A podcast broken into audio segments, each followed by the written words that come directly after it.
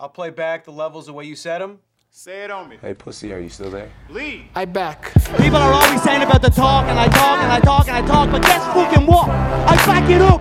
I back it up. That means it's time to roll, baby. You've got nothing going on between your ears, buddy. John, do you think I'm just gonna sit there and let you kill me, John?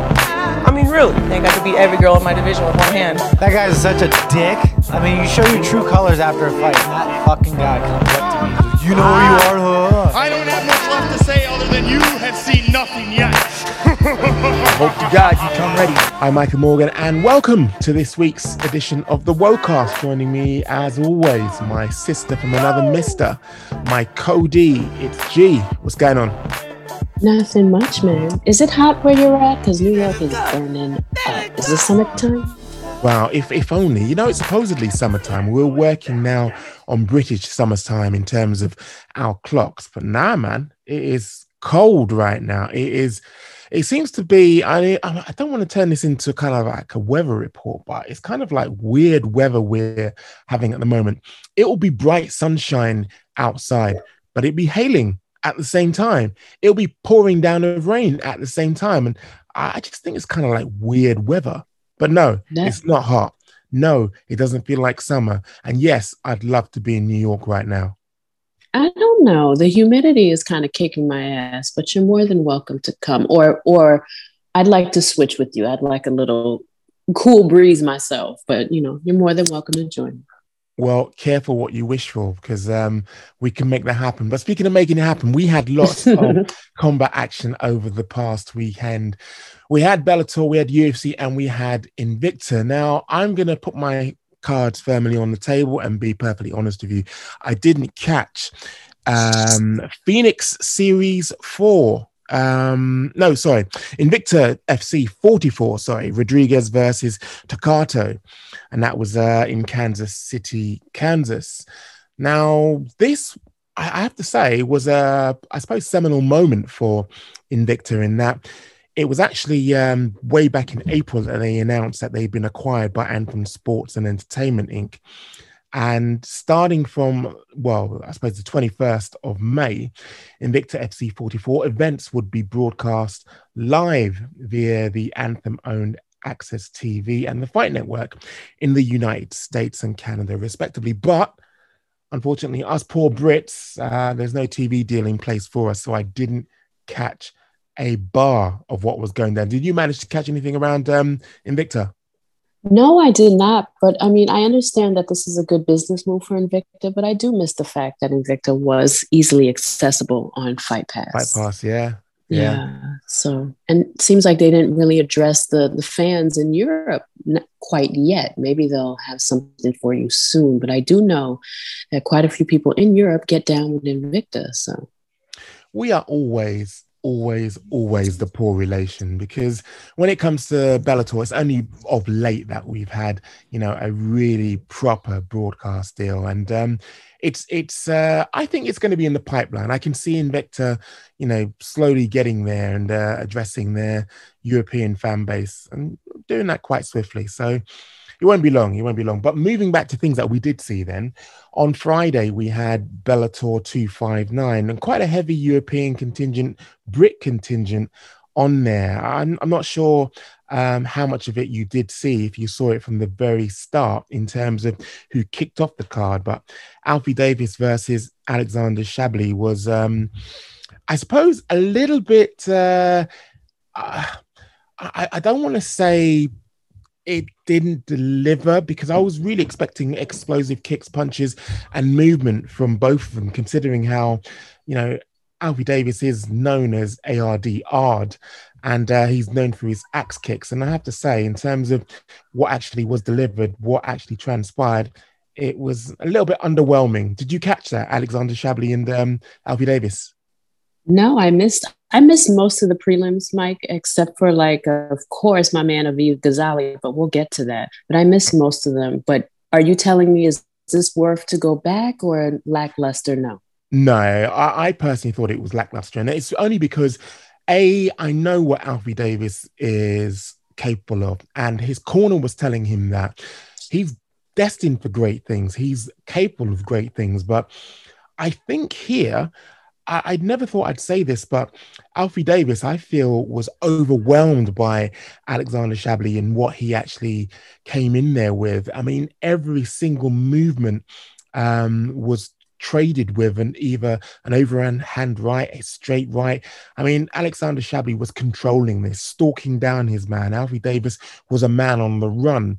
And okay, there were flashes of greatness, but we're talking seconds in terms of time duration of greatness, not the entire shutout by Alexander Shabliy, which was definitely um, well worthy of the unanimous decision that was awarded to it. But Alexander Shabliy, he's definitely one to watch. Alexander Alexander Shabliy is an assassin, and that's a fantastic signing for Bellator.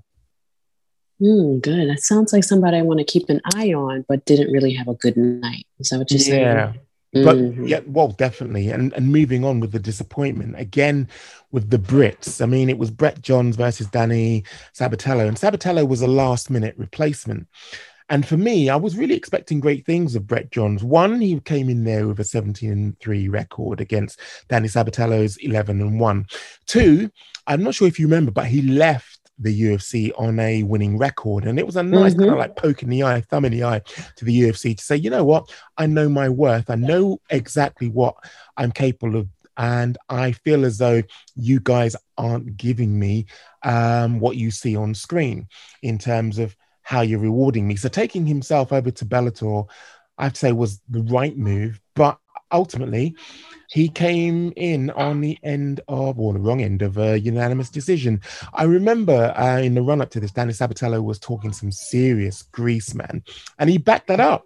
He was confident in his wrestling, and um, yeah, he showed Brett Johns basically um, he wasn't coming in there to actually be run over. So, again, these are two fights I'm mentioning only because they're Brits, but I'm not mentioning them because they're noteworthy and things which you should go back and actually uh, sample, taste, right, and right. relive. But the one which I do think it's worth actually going back to, still sticking with the prelims, and that was Leah McCourt.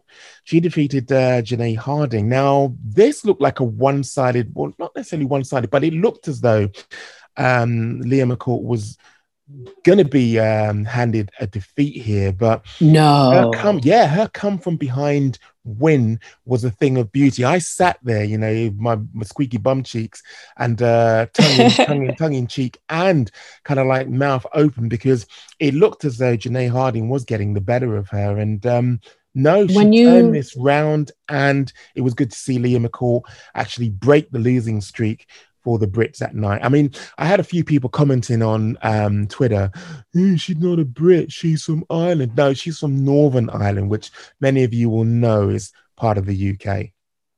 What was Janay Harding doing to in the fight for you to think that Leah was going to lose? Remember, I missed this. Was she just like piecing her up? Was she out wrestling her? What was she doing? She was lighting her up on the feet, and she was actually um, out wrestling her.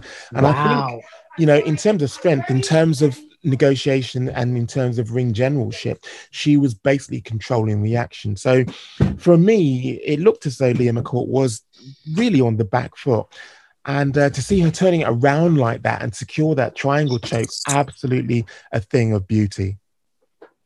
Oh yeah, most definitely. And it sounds like a fight that I'm gonna go back and watch because who doesn't like a good comeback fight? And who doesn't like Leah McCourt? She's so cool. You know? Well, exactly. I have to say, I'm a big fan of Leah McCourt. I love the fact that she is a great ambassador for Bellator. I love the fact that she's always up for not just doing things for Bellator, but for the sport in general. I mean, you'll see her in magazines, you'll see her on radio programs or hear her on radio programs, and you'll see her on the television. She is really a fantastic standard bearer ambassador for Bellator. And um, yeah, it Question. was good to get that win. And friend of the show. She's a lovely woman. Yes, she's a very lovely woman. I do have a question though. I heard she missed weight. Am I correct? Yeah, yeah. And, and um, was there any explanation given or anything? No, um, not yet. I, I, I, WhatsApped her. Obviously, I didn't mention that, but um, I, I no doubt will catch up with her because I'd love to know the story behind her because exactly. she's one of these. She's one of these real hardcore pros in that she's contracted to do a job she's contracted to do it at a certain weight and she's very very meticulous about the way in which she conducts herself that's what i'm saying she's a very good ambassador for the sport yeah i agree with you mate Yeah, Yeah. to see her miss weight. That's why I was surprised that she missed weight. Yeah, Mm. she's she's she's such a professional, not just a lovely woman. So I was surprised to miss weight, and I'm looking forward to what she has to say about that. Not to demonize her, but to figure out like, was it at the fight camp? Was it COVID? Was it whatnot? You know, just to check on her because that was just so not like her because she's so awesome. Well, to be fair, um, I know it sounds like I'm making excuses for her, and I am. This is the first time that she fought in the United States. So, with all that travel, with all that air time, um, I can imagine that kind of like threw her out. But I'm her biggest advocate. I'm her biggest fan, um, and um, I, I, I would say, like hand on heart, I feel that there was a genuine reason. But I would say that because I am severely biased. You're a stan, so Oh, it's all oh, good. big Mike. time, big time. Yeah. She's like I say, she's well rounded for me. This was a big step up when you think Mhm. about the level of opponents that she had uh, up until now. Um, Janay Harding did represent a, a significant step up because you know how it is. I feel that to a certain extent, Bellator do know who they are building up and do concentrate on certain people. And I think to feel to a certain extent, and I hope Leah doesn't diss me for this, but I'm just going to come out and say it. Leah was on, I feel, one of those development programs in terms of being built up by the US, uh, by the by Bellator, and this was one step away from that developmental um, program where they were giving her a credible opponent. Yeah, I guess Bellator tried to test her, and um, she passed the test. If you don't think this was like an opponent that she was ready for and whatnot, but you know, comeback fights is nothing but somebody that just has the fight IQ to figure out, okay, what do I need to do here, and or they capitalize on an opening, and that sounds like what Leah did. So Yeah. m- maybe she wasn't ready, but she showed us in the end that she was. Oh, definitely. Definitely. So hmm. s- just sticking with the prelims, were, were there any runners and riders that you wanted to break down that caught your eye that made you feel, yeah, I want to talk about this? Yeah, I don't miss a Aviv Gozali fight ever on Bellator. I learned that very quickly. He's 6 and 0, and all of his wins are first round submissions. He is just a G on the floor. And I think he just represents the the killers of MMA or just like how the sport has evolved. Like you if you're gonna be somebody that has a specialty in jujitsu, you better be fucking good at it. And that's Mm. him. This is what he's good at. This is what he brings to the table. He doesn't hide it, and he is high level. And we saw that because in the first round, Mike, immediately he goes to take guard. He almost gets like um, some type of um, submission finish. And I was like, oh, yeah, it's already begun. And Sean Felton scrambles out of it, but I was like, oh, no, it's not over. He's going to get that first round submission. And goddamn it, Mike, that's what he did. Next thing I know, he's on top control and he pulls off a very scary looking heel hook. So scary, in fact, Sean Felton screamed. I hope he's okay, but it did look like a vicious, vicious submission. And again, Aziz does it again six times in a row. First round submission. He is somebody to look out for. And I'm happy Bellator is developing him. Did you see this fight, Mike? Yeah, I, I I paid special attention because I saw your tweet and I know that you were the prelims girl. I know you are the queen of the prelims. I know when G says watch this guy on the prelims, you watch that guy on the prelims. Mhm. as soon as I saw the Mhm. bat signal come up, I was keenly watching Gozali. And yeah, you're right. He didn't fail He to did it again. heel hook in round one. You said basically how you called it, it panned out. And man, definitely one to watch because, as G says, never miss the prelims. Yeah, never miss the prelims. Always watch the prelims and note who the superstars that are on the prelims that are going to come up. And Aviv just might be one of them. I'm never missing another one of his fights, and I look forward to more first round submissions. Yeah, I tell you one fight that um shut my mouth. I was on a show. I was in. I was. I was an invited guest. Um, on it was. It was. It was. Was. Was. Said, excuse me. oh, excuse me. Mm. Santiago and um, Marcel. They invited me. You know, Marcel, he's the guy that everybody follows because he is the one that um, announces all the fights. Yeah, I love him. Tells you Nice guy. all the, the, the, the, the breaking news in terms of fight Mhm. matchups. Anyway, he invited me onto his show. And one of the things that I was really, really pained to talk about, but I felt it needed raising was Bellator's mis- mismatches. So when I saw D- Davion uh, Franklin free, uh, sorry, 2 and 0 at the time, um, clashing Tyler King, who was 12 and 10. I said, Look, this is exactly what I'm talking about. This is pathetic. Man, shut my mouth. This fighter went to town on Tyler King, Mr. 12 and 10, and destroyed him in round one of a KO. So really, Bellator certainly know what they're doing in terms of matchups. I thought it was obviously going to be the other way round with Tyler King, obviously um, destroying Franklin, but no, not to be. Now Davion King is um, sorry, Davion Franklin is now three and zero, and um, yeah, as you say, definitely a prelim fighter worth watching in the future. Yeah, I mean, look at his record, three and zero, and he beat up somebody. Well, twelve and ten, man. Like ten losses says a lot, but still, that's a, that's a hell of a fight for that man, and he got his TKO. What do you think of Bellator having mismatches? I, I hear a lot of grumbling in the spaces and on my timeline that their prelims are specifically mismatches for show, so that we get like you know, almost like the, um, the contender series. Almost Yeah. mismatches are being done so we see some fireworks or something outlandish. What do you think of Bellator doing that in? Put it this way, it's no different to what the UFC have been doing of late. And to be honest with you, I can see why.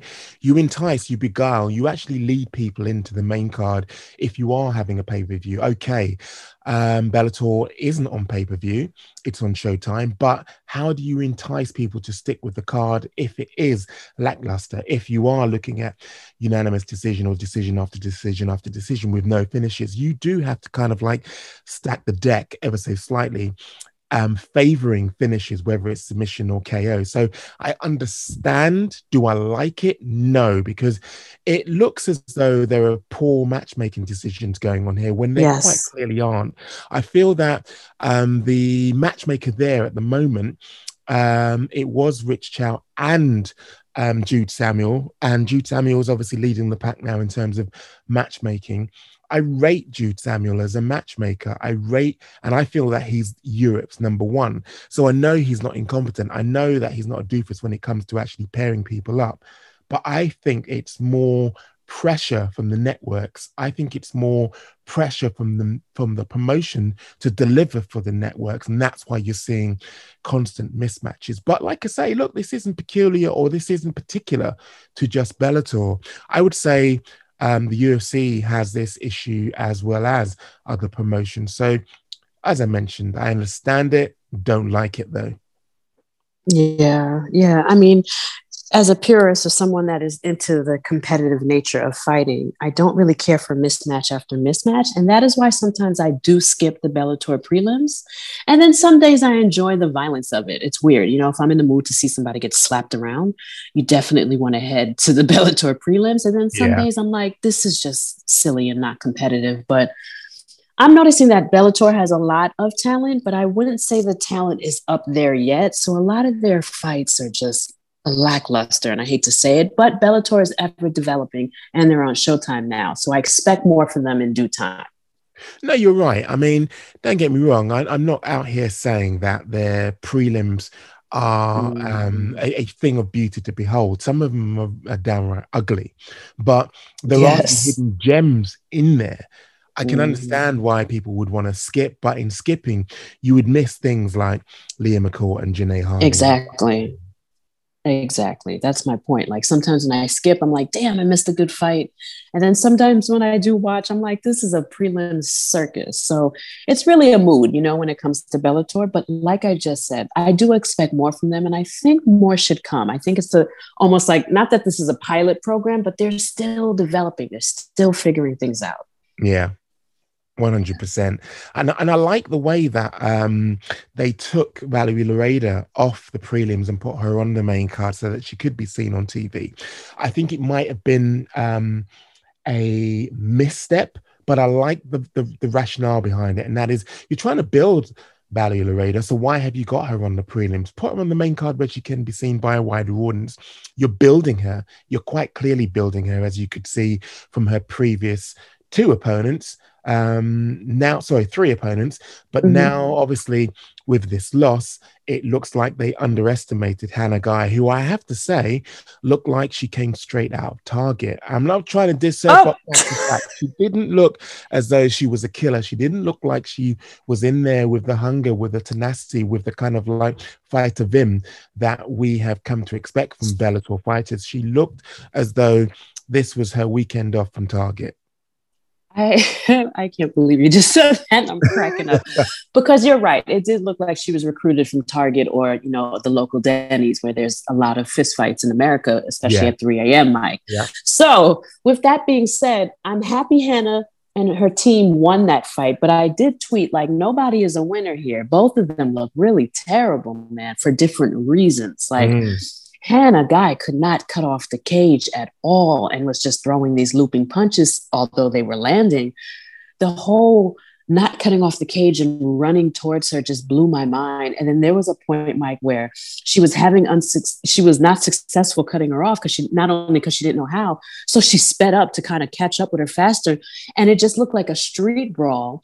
And Yeah. then Valerie's fight IQ went out the window. I mean, spinning back shit when it's like, do you know how to jab? Do you know how to throw the combinations that your your camp has taught you? What is this spinning stuff? What is this?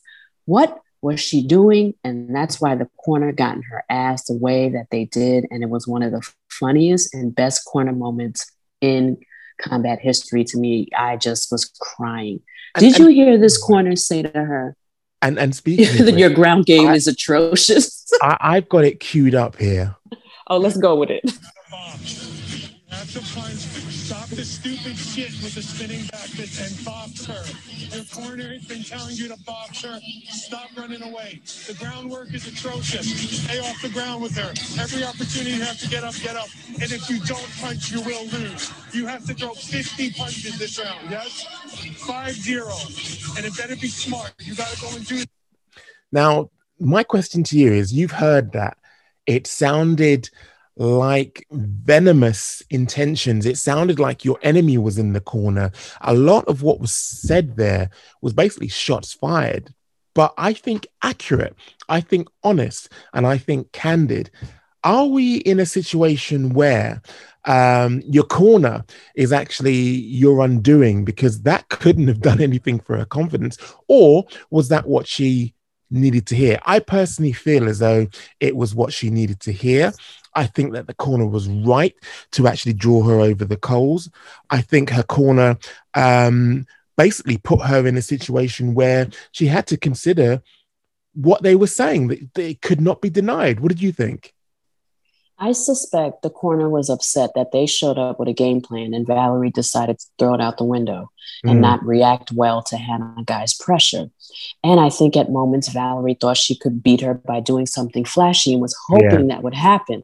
And I cannot imagine a corner training somebody, having a game plan, and to see fight IQ like that, and to see arrogance, and just to, you heard the man. He was like, You know how to box.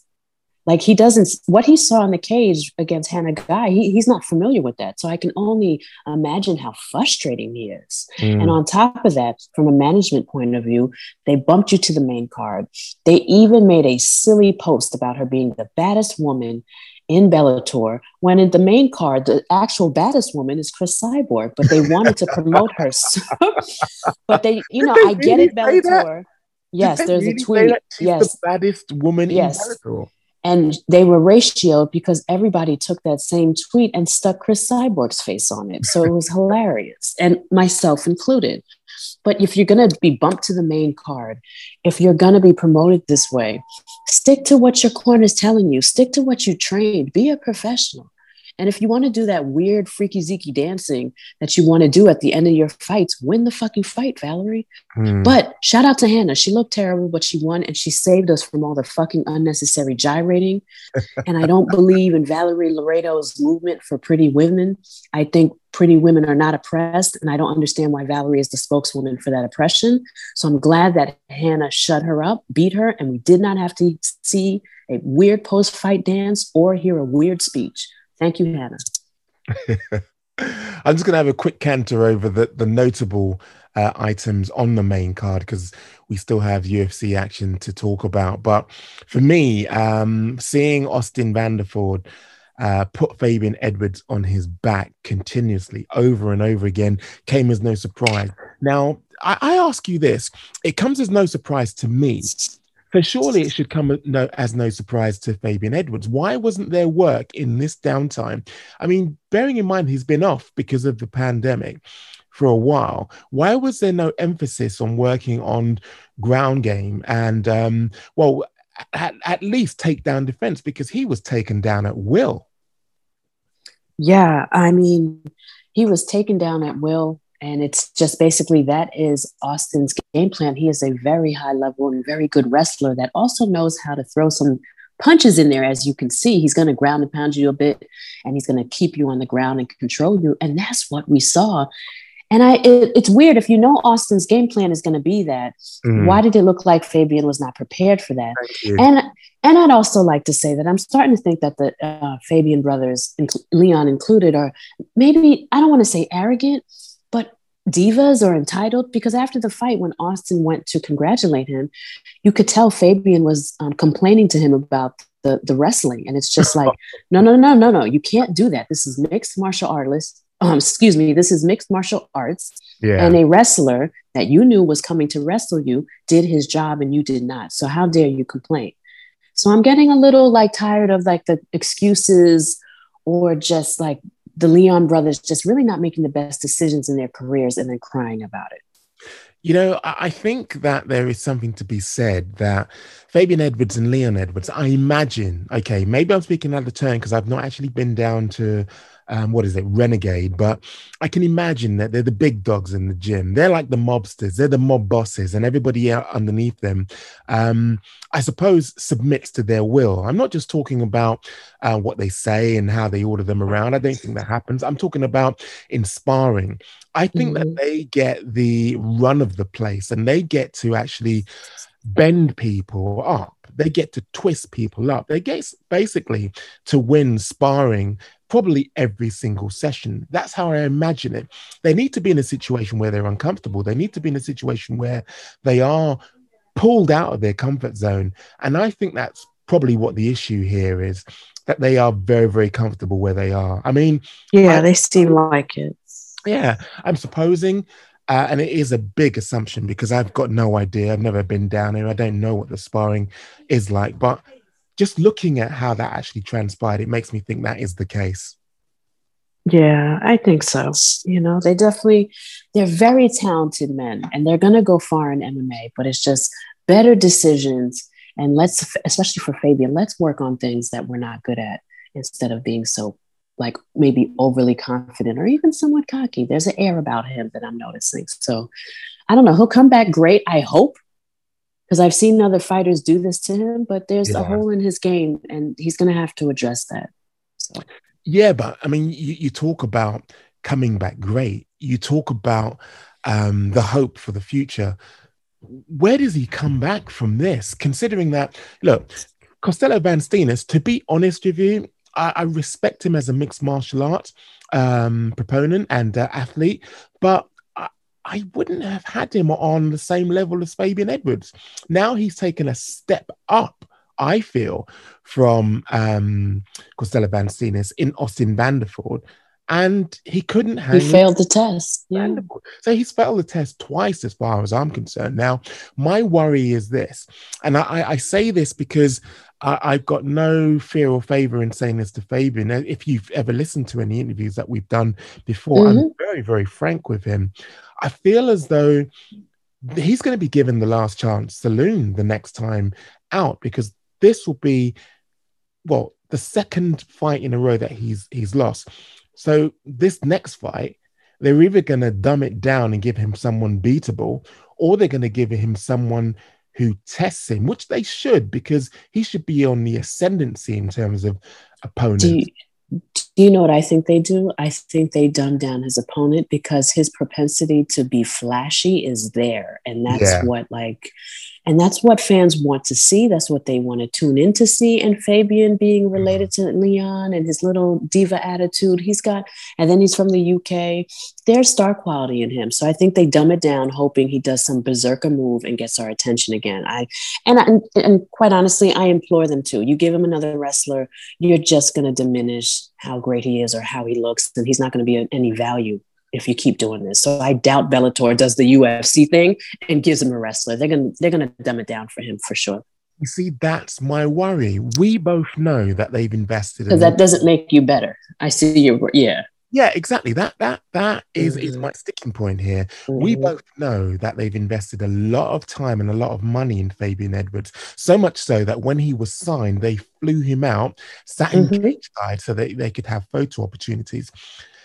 I feel as though, you know, dumbing down his opponent kind of like makes a mockery of the whole, you know, proving ground of Bellator, them as a credible promotion. What are you about? Are you about entertainment or are you about setting the bar in terms of where athletes are able to compete and who they compete against? So that's my worry that we can see where this is going. I mean, Bellator's a little mixed up right now. And that's why I keep saying, you know, they have some things to work on while under the production of Showtime. For instance, Valerie Loureda was what was she ranked seven or eight in her division, and I didn't. Wow. I exactly. So they have some things to work on. I saw an unranked opponent fighting another unranked opponent that y'all just picked up from the amateur scene, but because Valerie's cute, weird, and has sex appeal and has knockout power in her left mm-hmm. hook, especially mm-hmm. Bellator's going crazy for her. But yep. they better slow it down and they better they better slow slow it down with her and, and hopefully she develops and Valerie needs to listen to her corner. But yes, I agree with you, Mike. Bellator has some things to work out. You want these mismatches or do you want to develop talent? What do you want? You want entertainment or do you want competitiveness and Grand Prix? Yeah, yeah. You know, looking at um, how things panned out on Spaces last night, it's it's conversations like this that make it kind of indefensible when we're saying that Bellator, for our money, for our mind, and where we're sat, is the number two organization in the world because. God, we're defending the indefensible. So I can imagine how conversations which panned out on Spaces last night, where you had an individual who was actually defending other promotions and actually ranking them higher and ranking them in terms I, of their production values above Bellator, where those come from. I think that individual that you speak of struggles with opinions and preference and also correct answers. you know what I'm saying? Like we all know Bellator is the number two premier league. Even Bellator knows that as the number two. They are the number two premier league, whether you like their talent or whether you don't like their cards or not. But yeah. it would have been better to say, I prefer Cage Warriors rather than to die on a hill that nobody was going to die on the hill for because you're wrong. and then to and then to do it again with another topic, it just goes to show me that a lot of times in Twitter spaces, people just want to be right and they need their ego fed. So well, I try not to pay too much attention to that. We all know Bellator, whether you like it or not, is the second league, you know, in in MMA. And, and it's that, on Showtime for Christ's sake, Mike. Yeah. The fuck you think that means? yeah, but what I'm saying is that this is bringing the conversation full circle to back to what started off um, my conversation around spaces and discussions around Bellator and where it stands in terms of the pecking order because it's hard to defend this card in the context of that conversation. But I also right. feel as though, you know, just talking about the conversations which transpired, I feel that sometimes it's okay to be wrong and sometimes you need to accept that. And yeah. especially when you've got strength for feeling that kind of like is borne out by metrics, is borne out by TV deals, and is borne out by basically. Right, there's facts.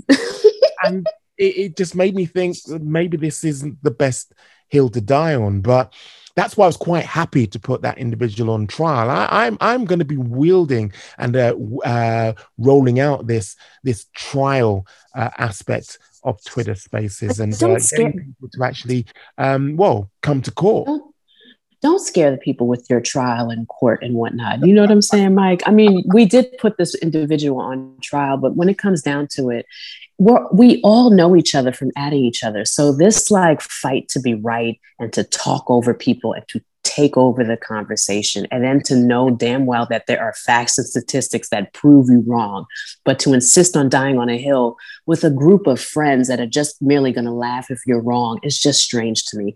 Some of y'all in Twitter spaces need to lighten up when you come in there with opinions we don't like and just discuss it and laugh. It's unreal.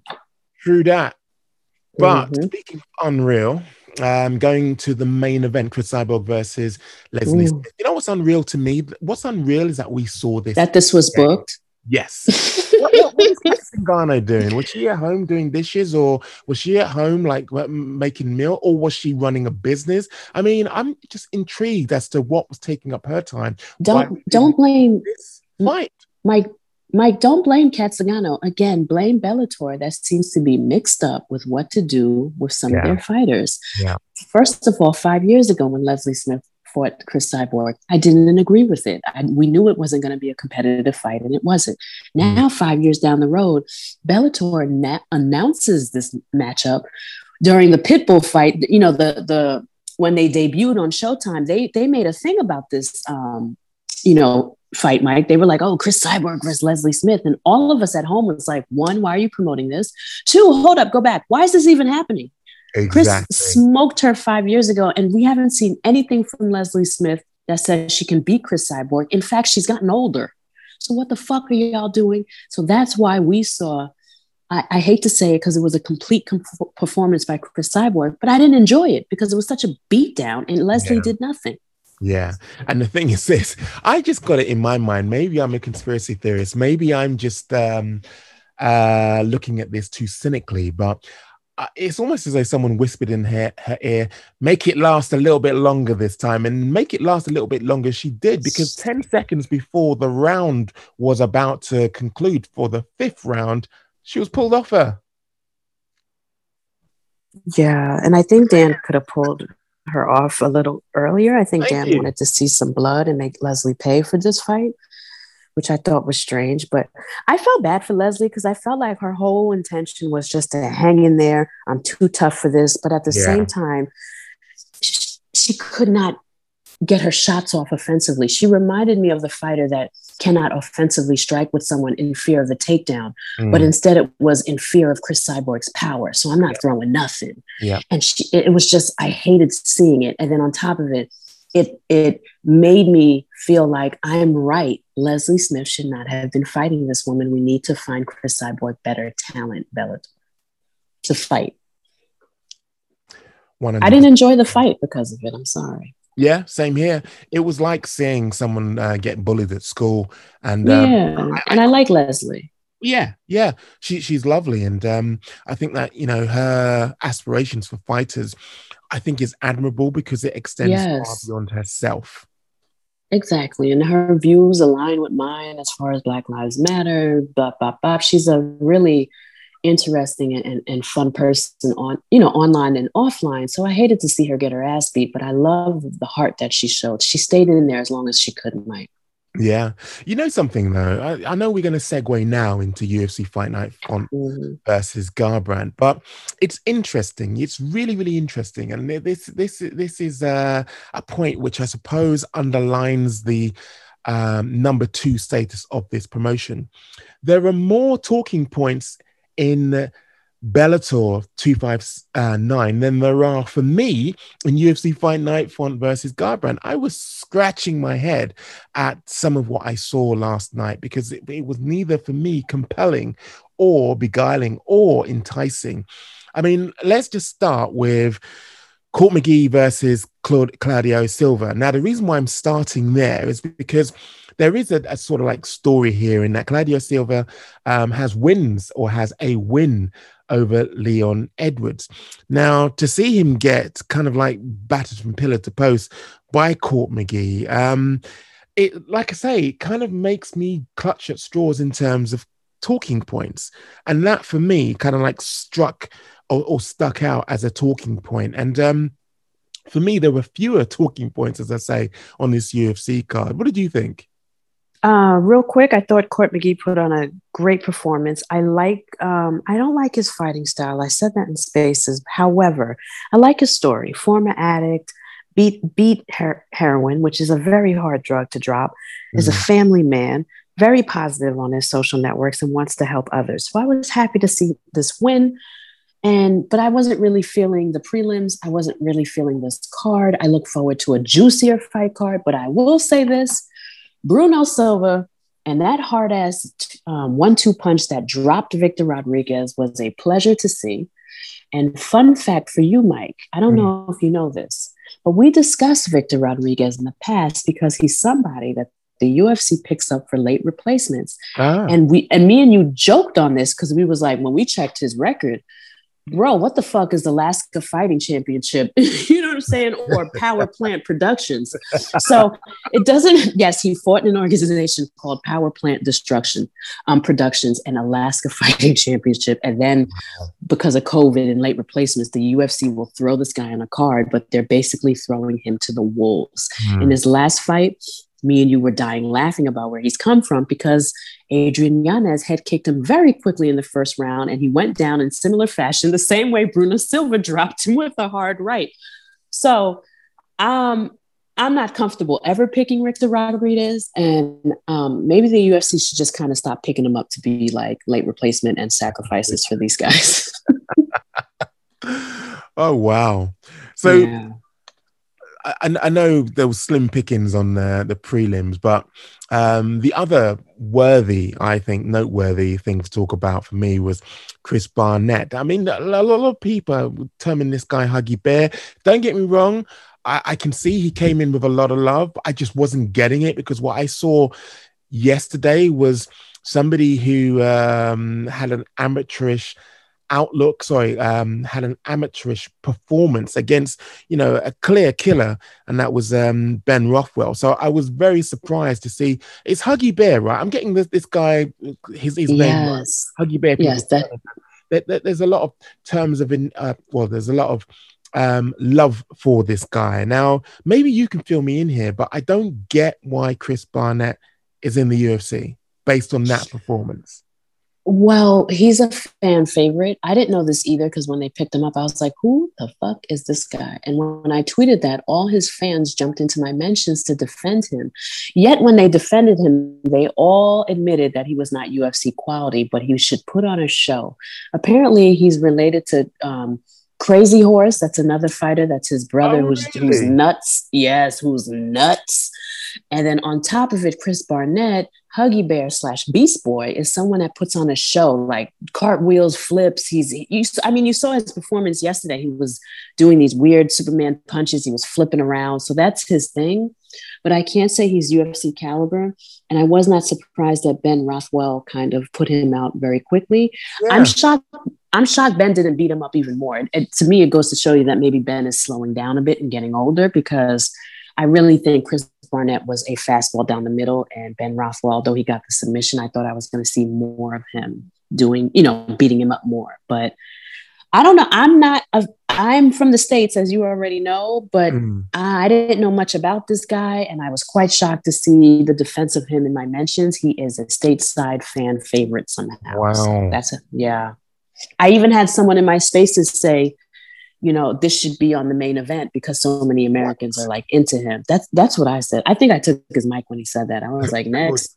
But um, yeah, he had said that. And I thought that was wow, Americans really love this guy. But I was ready for the fight to be over. I don't like heavyweight heavyweight fights on prelims or main cards. I can do without that division except for Stipe and you know Francis. So I'm not the one to talk to about heavyweight fights, but it was just high, I guess. Wow. Before we move away from the Yeah. prelims, was there anything else that you wanted to, or anybody else that you wanted to big up before we get into the main card? No, not at all. Okay. Um, I wasn't really too enthused with these prelims, so Yeah. let's kick it. Okay, we'll have a quick canter through the the main card because for me the decision fest wasn't enthralling. It wasn't um, anything to write home about. Apart from, I mean, we're going to get there. Um, Yan uh, Yan Xiaonan and um, Carla Esparza, but we'll we'll get there. Kicking Mm. off, um, Jack Hermansson and Edmen Shahbazyan. To be honest with you, coming into this, we knew what was going to be happening. It was kind of like a foregone conclusion that I, I don't know. You, you rein me in if you feel I'm being overly generous to Jack Hermansson. He was fed Edmen Shahbazyan. This was a supposed to win from Jack Hermansson. And um, it was good to see him actually uh, secure this win and join the um, will will join the brothers now. Will will join the team where che- team team curly hair, and that is uh, Chase and um, Ben. Um, shit, why is his name? ben Askren, and then Ben also Askren. How Frankie quickly? Edgar had that curly top too. but yeah, what did you make of that? Um, man, I, I make a lot of things. I thought Jack struggled in the first round, and I thought Edmund did not, which is what I predicted. Edmund is a bat out of hell in the first round. He's always and not a bat out of hell like a berserker. He's very calm, cool, composed, picks the right shots, sets things up.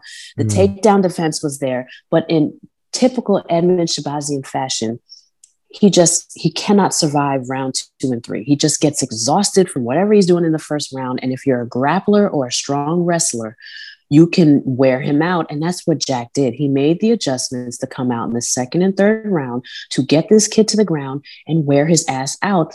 And I'm sorry, most of us that watch, you know, UFC knew one, what you were saying, Mike, that this Jack Hermansson is, I think, levels above Edmund. And not just that, he's stylistically perfect to beat Edmund. You know, Yeah. he's going to he's going to withstand the first round of strikes when Edmund is on fire. Then he's going to take him down and do what he does, either try to submit you or he's going to ground and pound you. And that's what he did. And Jack has the expertise. And also, he's not like a vet vet, but he's had more time fighting than Edmund. So, of course, he knew what to do. Edmund's in trouble, bro. I don't know if the UFC is not developing him properly or does Edmund need to switch camps and work on other things. I think it's terrible that he's so predictable, that he's really good at out the first round, but you can drown him with wrestling and you can beat him. It's too early in his career for him to be that predictable. What do you think, Mike? Yeah, um, if I remember rightly, isn't he managed by Ronda Rousey? If she is still got a hand. And Edmond Tarverdyan, and that's what Yeah. my mentions were telling me. Now, it, it strikes me that they need to kind of take a look at themselves as to how they're developing their fighter and advocate, um, well, for him because the UFC certainly aren't doing that. It seems like someone's asleep at the wheel. Yeah, I, I now that I don't need to reel you in on. You hit that on the head 100%. And here's why. Here's because in Edmund's last couple of fights, what are you seeing? Um, a gas tank that depletes after the first round, and also wrestlers and grapplers that can swarm him. And we've seen it in his last two fights. We saw it with Jack, and now we saw it with Derek Brunson. And then my man Edmund struggled with wrestling with Darren Stewart. Not a knock on Darren Stewart, but he was struggling wrestling with a Brit. That's that's not good. And then you have three fights back to back where like you're wrestling, it, it shows, but yet you still coming in the cage not prepared for something that we all know you're not good at. I Yeah. have to blame the coaches. I have to blame the coaching. When does his wrestling improve? When are y'all like, yo, his gas tank sucks and wrestling is his Achilles heel? How come we're not seeing improvements on that and seeing the same shit? So yes, I do blame his coaches, and you are absolutely correct for that. What did you make of the next fight up? And that was uh, Bill Algeo versus Ricardo Ramos. I kind of knew that this was going to be a back a barn burner because Bill Algeo gave Ricardo Ramos a fight of his life in his debut. Ricardo Ramos is just he's on your back, he's teeing you up. That's just his style. Like he doesn't stop coming. So to put these two together is exactly what we saw. Um, a fun barn burner. And although it was a unanimous decision, and you know I was a little tired of the you know the decisions on this card, Ricardo worked his ass off, and Bill tried, and I really enjoyed this fight. What do you think? I'm not going to lie. I personally feel as though I've had enough of uh, the whole Bill Algeo experience in the UFC. See I'm not going to lie. I'll just put my hands and my cards perfectly on the table. Every time I see Mhm. this man, it pains me. It makes me a little bit angry. I, I get cross because every time I see Bill Algeo in the UFC, it reminds me that he's taken Brendan's spot. Brendan Loughnane should be in his place. Brendan Yeah. Loughnane should be having these fights. Brendan Loughnane should be a recurring name that we see on these cards. But no, we get Bill Algeo. So yes, I I'm not going to say that I cried when I saw uh, Ricardo uh, Ramos walk away with the decision yesterday and uh, or last night or um, over the weekend. Um, Bill Algeo irks me every time I see him. So moving swiftly on. Um, I don't know about you, but I want to fast forward to the co-main event only because I didn't really get much out of the decision fest that was Justin Tafa versus Jared Vanderaa and uh, Felicia Spencer and Norma Dumont. Um, Yan Xiaonan and um, Carla Esparza, however, I thought that was um, that for me that that woke me up. That was more kind of like, yeah, now we're back to something that we should be awake for. No. Mm-hmm. Oh, absolutely, and not only awake for because of um, Carla's wrestling skill and that Zhang Yan, you know, is an offensive striker that doesn't stop. This fight mattered. They're very close together in the rankings. And this would this fight to me, I don't know if Dana confirmed this, but the winner should fight for a title. Jan was right up there, and so was Carla. And this to me speaks title contention and not and we saw what Carla did to her. And Carla did the right thing. Not only did she fight to her strengths and win the fight with her wrestling, she ground and pounded and told the judges she was in charge. And then she got a fucking KO TKO when you got all eyes on me and people are throwing your name in, in title contention.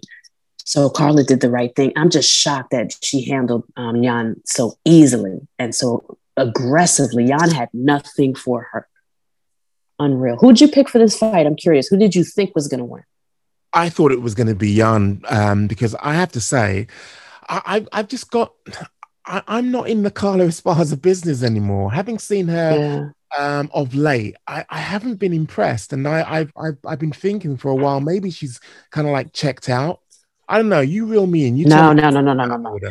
No, no, no, no. Yeah, I need to reel you in. Carla, quiet as kept, has been like, again, I'm repeating myself, but Carla has been fighting her strengths, Mike. Like this woman is a wrestler that got beat up on the feet by quite a few people, yada, right. yada, yada. Now she comes back. And what type of winning streak is she on? Is it a four or five winning streak? And then they're not they're not always dominant but what i do like about her is that she knows how to convince the judges that she's a winner and she's fighting to her strength with this her wrestling, her dominance, and she's getting better at it. And I'm all for her getting the title shot. She worked for it. You know, I don't think it's fair when somebody has a boring style that we we make them go on a 10 50 fight streak like Leon and Carla. Just because they're not money fights or they're boring doesn't mean we don't get to find out who the fucking best in the division is. That's what yeah. we watch this shit for. I cannot stand when somebody's boring and fans and fans are so quick to be like, nah, give the fight, give the Weili Zhang the rematch. Why the fuck would you do that when she got kicked in the face so quickly in the first round? And then you got this beast of a woman proving herself in Carla time and time again. Listen, listen to this, man. I just pulled it up. Mm. She just won last night, Jian Yan. She beat Marina Rodriguez. You know she got them hands. She beat Michelle Waterson. She beat Alexa Grasso. She beat Virna Jandiroba. It is time for her to face the best, which is Rose, and have that rematch. I don't want to hear shit, brother. Okay, I'm not on now. Shit. I'm on now.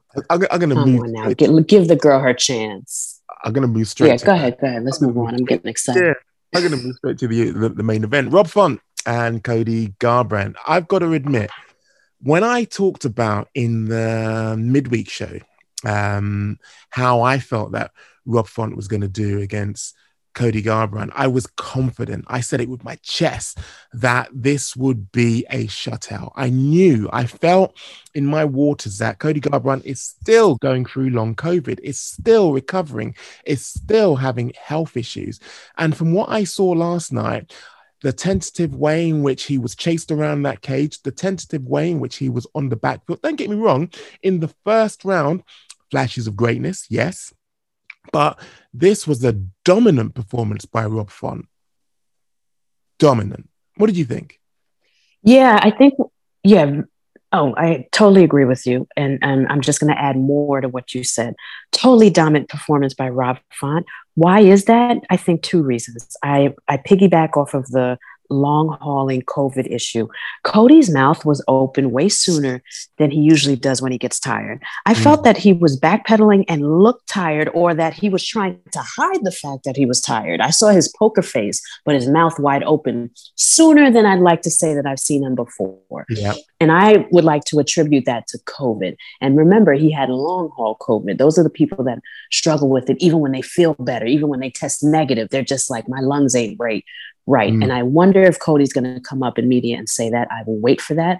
Secondly, Cody is fighting against himself here. You can tell he wants to fight calm. You can tell he doesn't want to fuck up the, the fight IQ thing. Everything we said about Cody and his and his losses, he hurt us, and his camps are trying to address that. However, it's not working. Okay, this calm, cool, collective Cody seems tentative, scared to throw, and it just seems like he's fighting himself. And meanwhile, Rob Font is comfortable in his jab, his uppercut, his footwork, and coming forward. And also the beautiful right hand over the top that kept landing was so beautiful. He simply was the better boxer at a better time that doesn't need to figure out shit like Cody. And it showed, and he beat him unanimously. And also the stats are fucking crazy. It was a clinic on the low. Amen. Um, amen. Definitely. Yeah, the, cl- it's a clinic. If you go back, if you go in the UFC stats, go on the website, y'all. If you're, you know, if you're nuts about this shit like me, go on the website, check the fucking stats. It's jaw dropping. It's jaw dropping. And, and Cody has a lot to address, my man. I, I, Remember, they wanted him to fight Figgy. Yeah. Sit down. I've got to admit, as as you were were talking then, and um, just to close out the show, just to Mhm. entice our viewers or listeners even uh, ever so slightly. Um, do you remember we were talking earlier about me wanting to have the court as a, a centerpiece of spaces? Oh, yeah. It is going to be a very quiet weekend this coming weekend. We've got no UFC action. Um, we have uh, in the uh, in in in the making our first um, defendant who's going to be in the dock, who has given me a tentative yes. You know who that person is. I won't reveal it until the midweek show, Shots Fired. People have to tune in then. But we're going to bring someone to the dock. They're going to have to defend themselves because we have various charges to throw at them. It will be the entire um, Shots Fired team as the um, not as the defense. What's the alternative to the defense? As the prosecution. So the prosecution will be shots fired. And it seems like this individual wants to defend themselves. They are basically not giving me a um, definitive answer as to whether they will be in the dock because they're not sure whether they're going to be defending themselves or they're going to have a um, def- have, have a why is it that I can't get the the words out? Have a not prosecutor, have a defense lawyer. Uh, Ooh, got me on the edge too. I'm like, say it, Mike. Say it. You got it. build, build, building and building anticipation. So on um the midweek edition of Shots Fired, where we return with Chisanga, That should be fun. we're going to reveal the uh, the next stage of our Twitter. I I think I know who this guest is, and if Yeah, there's a do. possibility I can co-host, I would love to be the director of be- security because we will need that with this host. We're gonna get people in there ready to fucking fight him because I know this motherfucker is hated in my mentions, so I can't even imagine what his looks like. So I would like to run security because I'm gonna make sure folks don't lose their fucking mind. Okay. To be honest with you, you might have to actually multitask because, as I say, you're going to be on the prosecution alongside myself, Kairos, and Chisanga. That's fine.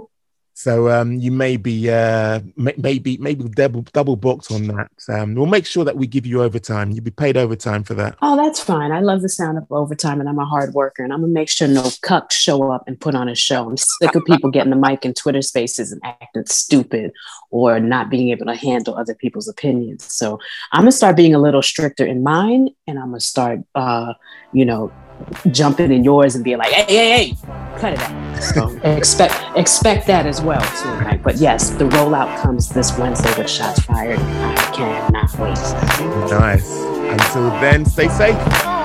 Ah,